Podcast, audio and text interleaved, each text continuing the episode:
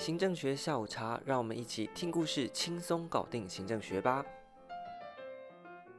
我们接续来谈一下新公共管理的下半段。在上一集当中，我们谈到了新公共管理。出现的四个背景带来的七个转向，以及所延伸企业管理的十个原则，在这集当中，我们继续来谈一下，在新公共管理当中另外一个重要的五 C 原则。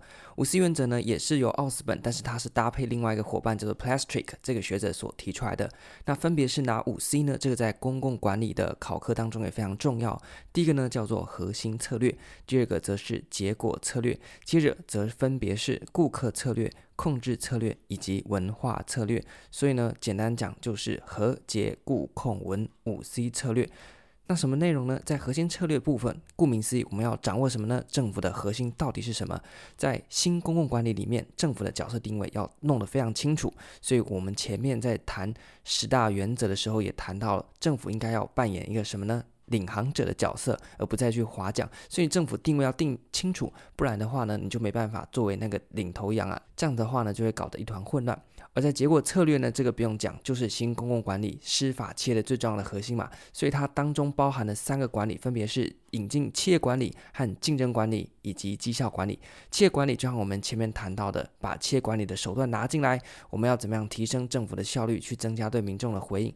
而竞争管理呢，则是透过竞争制度的引进，让政府单位呢不会再因为一枝独秀，没有其他竞争对手，所以呢就摆烂没效率，而是透过在彼此的竞争之间呢，不断的。去切磋琢磨，把品质越提升越好。最后，绩效管理这个也不用讲，大家都应该非常清楚了。那么第三个 C 是什么呢？是顾客策略。顾客策略呢，是让民众呢有三有。什么有呢？第一个，让顾客有选择。你有选择，对应到前面的什么呢？有竞争嘛？因为有竞争表示什么呢？有不同的。品牌或不同的产品，那这样子的话呢，就会让民众有选择，选择带来上面的竞争。第二个是有什么呢？有品质，所以你不可以给民众有选择，但都是烂货，而是能够让民众有好的品质的产品能够来筛选。最后呢，则是有什么呢？有倾听，因为你要符合顾客的需求，你必须先知道顾客有什么样的需求嘛。这时候呢，就必须要去倾听，而不能呢再用政府的角度来来去做思考。第四个，在控制策略则强调三个受能，所以控制和受能是一体两面的哦。那在新公共管理里面呢，就特别强调应该啊把权限给下放。包含了什么呢？第一个是组织的受能，过去呢把组织的权力一把抓在那个金字塔的顶端嘛，现在呢我们要逐层的授权，接着呢对员工也要受能，让员工有更大的弹性去做自己想做的事情，才不会呢被一些法规啊或上级绑手绑脚，这样政府呢就不会有效率。最后呢则是社区受能，把一些政府绵绵密密的业务交给社区，让他们因地制宜的来执行一些社区的事务，就让社区来做，这样子的话呢效果反而会比较好。毕竟呢，政府那么大，那事情那么多，他又不可能去顾到每一个小的细节。这时候呢，交给社区来做，反而能够有比较好的效果。最后呢，则是文化策略，其中呢就强调了三个改变。第一个是要改变过去的习惯，我们要开始熟悉所谓的企业导向、竞争导向和市场导向，并且呢，要跟我们的公务员建立心灵的契约，让大家呢同意。我们目前在推动新公共管理这样的一个大方向，那所有的公务员都有这样子的心理契约底下呢，才能够为组织拼命嘛。最后则是要建立必胜以及结果导向的心理模式。那心里有这样的模式，在公务员推行政策的时候呢，才会能够符合新公共管理所重视的那一些目标和价值。这个就是文化策略内涵，所以以上五个就是五 C 原则的重点，这也是在考试当中呢，尤其是公共管理考科当中出现过非常多次的。而在行政学当中呢，则常常会在选择题里面跟大家见面。这五项呢，一定要把它记熟。谈完了五个原则，接下来我们来看一下学者对于新公共管理提出来的三大疑问。第一个疑问是微观管理方面的问题，第二个则是激励方面的问题，第三个是测量方面的问题。在微观管理的部分，他所重视的是公共管理者如何在微观上面呢，去建立各行为者之间的信任关系。例如说，立法和行政之间，或者是呢，政务官和文官之间，以及部属和主管之间，那他们的信任要怎么建立？这就是一个微观的管理。其次呢，则是啊，当今天我们一直讲说要弹性啊，然后要授权等等的情况之下呢，当管理者啊，他拥有的权限越大，就是你授越多权给他，那这个时候民主课责的挑战性也随之而生。另外一个方面来讲，当你今天啊，政府只采取领航的角度。并且把执行都授予给民间单位，或者是呢，让交给市场来处理。如果处理得不好，这时候的课责该向谁课责呢？是向市场课责吗？还是向那个领航的政府课责？这个呢，就是在新公共管理推动底下，在微观部分所需要去面临到的两个大的问题，一个是信任，一个是课责。第二个激励问题呢，他所谈到的则是在公务员身份。我们从过去那种永业制要开始朝向契约、短期雇佣，并且专业导向的情况底下，要怎么样去保障，以免呢，因为公务员身份的转换，导致公务员呢失去了这个动力，这是必须去考量的。那接着呢，则是在预算的限制底下，你要怎么样把预算做最有效率的运用，确实发挥到激励的效果，这也必须去思考。最后呢，则是政治的因素。例如说，在政治挂帅的情况底下呢，是不是又会冲击到人员推动新公共管理目标的动力等等的？这也是相关激励上面必须去考量的问题。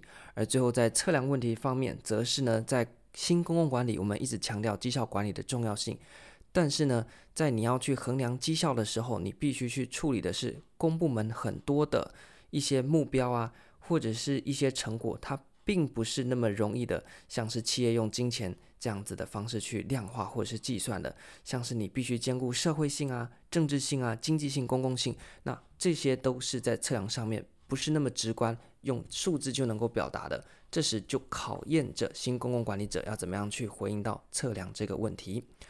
最后呢，我们在企业管理当中非常强调的是顾客导向，但是顾客导向呢也被后续的学者提出了六大的质疑。第一个质疑是呢，诶，你现在呢把人民当做了顾客，那是不是呢会有矮化公民地位的嫌疑？也就是说，公民跟顾客最大的差别是，顾客单纯是去消费，像是你进到 Seven 呢，你对 Seven 没有任何的义务，你就是呢被动的啊。进去，然后呢，他提供什么，你就从那些产品去做选择。但是呢，公民不一样，公民呢，他是有他的义务存在，也就是在公民社会里面呢，公民一方面有他的权利可以加以执行，二方面他有义务必须要共同参与公共事务。但是在新公共管理里面呢，我们只把民众当成了顾客，所以我提供你什么，你在里面选就好，而失去了让民众实际参与落实公民责任这样子的机会，所以它有矮化公民沦为顾客的疑虑。接着呢，它有一个社会达尔文主义的倾向。什么是社会达尔文主义呢？因为它重视绩效、重视成果嘛，所以对于那些强者。在新公共管理底下呢，他就会呢特别的去重视它，因为它能够有比较好的产出。但另外一方面呢，则可能忽略掉了弱势的权利，使得强者越强，弱者越弱，这就是形成一个所谓社会达尔文主义的状况。第三个质疑呢，是因为你一昧的要去讨好顾客，就有可能沦为民粹型的政治。今天人民想什么，你就一窝蜂的倒过去；明天人民又换了一个想法，你又跟着一窝蜂的倒过去，可能呢就会进一步衍生成为了讨好民众而成为民粹领袖，或者是呢民粹政府的状况。第四个呢，则是呢我们前面已经提到了，人民不只是顾客，而且是公民。因为他还有他在公民社会当中所具有的那个义务在，所以当你今天只把人民当做顾客来看的时候，你就会过度简化政府和人民的关系。你想想看嘛，政府和人民的关系难道等于你和 Seven Eleven 的关系吗？这听起来就很奇怪。你去 Seven 买一罐饮料、买一罐水或买一颗茶叶蛋，这是你和 Seven 的买卖关系。那新公共管理者呢，就主张政府呢就应该司法企业，所以政府就应该跟 Seven 一样，所以这就把你和政府的关系呢，简化成是好像买和卖双方的关系，但是实际上呢，并不是如此哦。政治呢，没有这么简单。那接着呢，是需求回应性啊，上面是有它的困难性存在的。就是说，今天呢，你讲的很好听，你必须要顾客导向，回应民众的需求。但是呢，你看就知道啦，今天光是 Seven 到底要怎么样满足不同人在买饮料上面的需求，就已经很困难了。更何况是政府呢？今天有人想要在这边造桥铺路，那有的人想要盖儿童乐园，有的人想要把它盖成棒球场，那有的人觉得应该把它变成公园绿地。各式各样的需求啊，让政府呢其实是没办法一一有效的去回应的。所以在你谈顾客导向的同时，你你也要去考量到说，这么多的顾客需求，你到底有没有办法去回应啊？最后则是延伸出来说，不同的需求之间呢，和目标之间也可能会产生冲突。就像前面讲到的，那有人可能觉得我们应该要直接朝向非核家园，透过绿电呢来代替当前的火力发电，但又有人认为说呢，在这个转换的过程当中，我们还是需要稍微采取一个中间。过渡期可能用天然气发电啊等等的方式来取代核电了，所以你看，在不同的要求之间呢，就可能产生矛盾和冲突。那面对这些多元的目标，那政府要怎么样去有效的回应呢？这都是学者对于新公共管理底下。有点太过一厢情愿的认为顾客导向可以解决一切所提出来的质疑，而这些质疑也是进一步变成后来新公共服务理论提出来的背景。所以这边先跟大家做一下介绍。那在谈到新公共管理的缺点的时候呢，你也可以把这六大质疑给用上去哦。那么以上呢就介绍了新公共管理的背景。导致的转向，企业型政府的十个原则，以及在这十个原则之余，在新公共管理推动上面有哪五个策略，并且所延伸出来的三个问题以及六个之一。有了这些概念，在之后看到新公共管理的题目，就会觉得非常的简单。而把新公共管理学好，在公共管理这个考科上面，其实你也已经成功了一半了。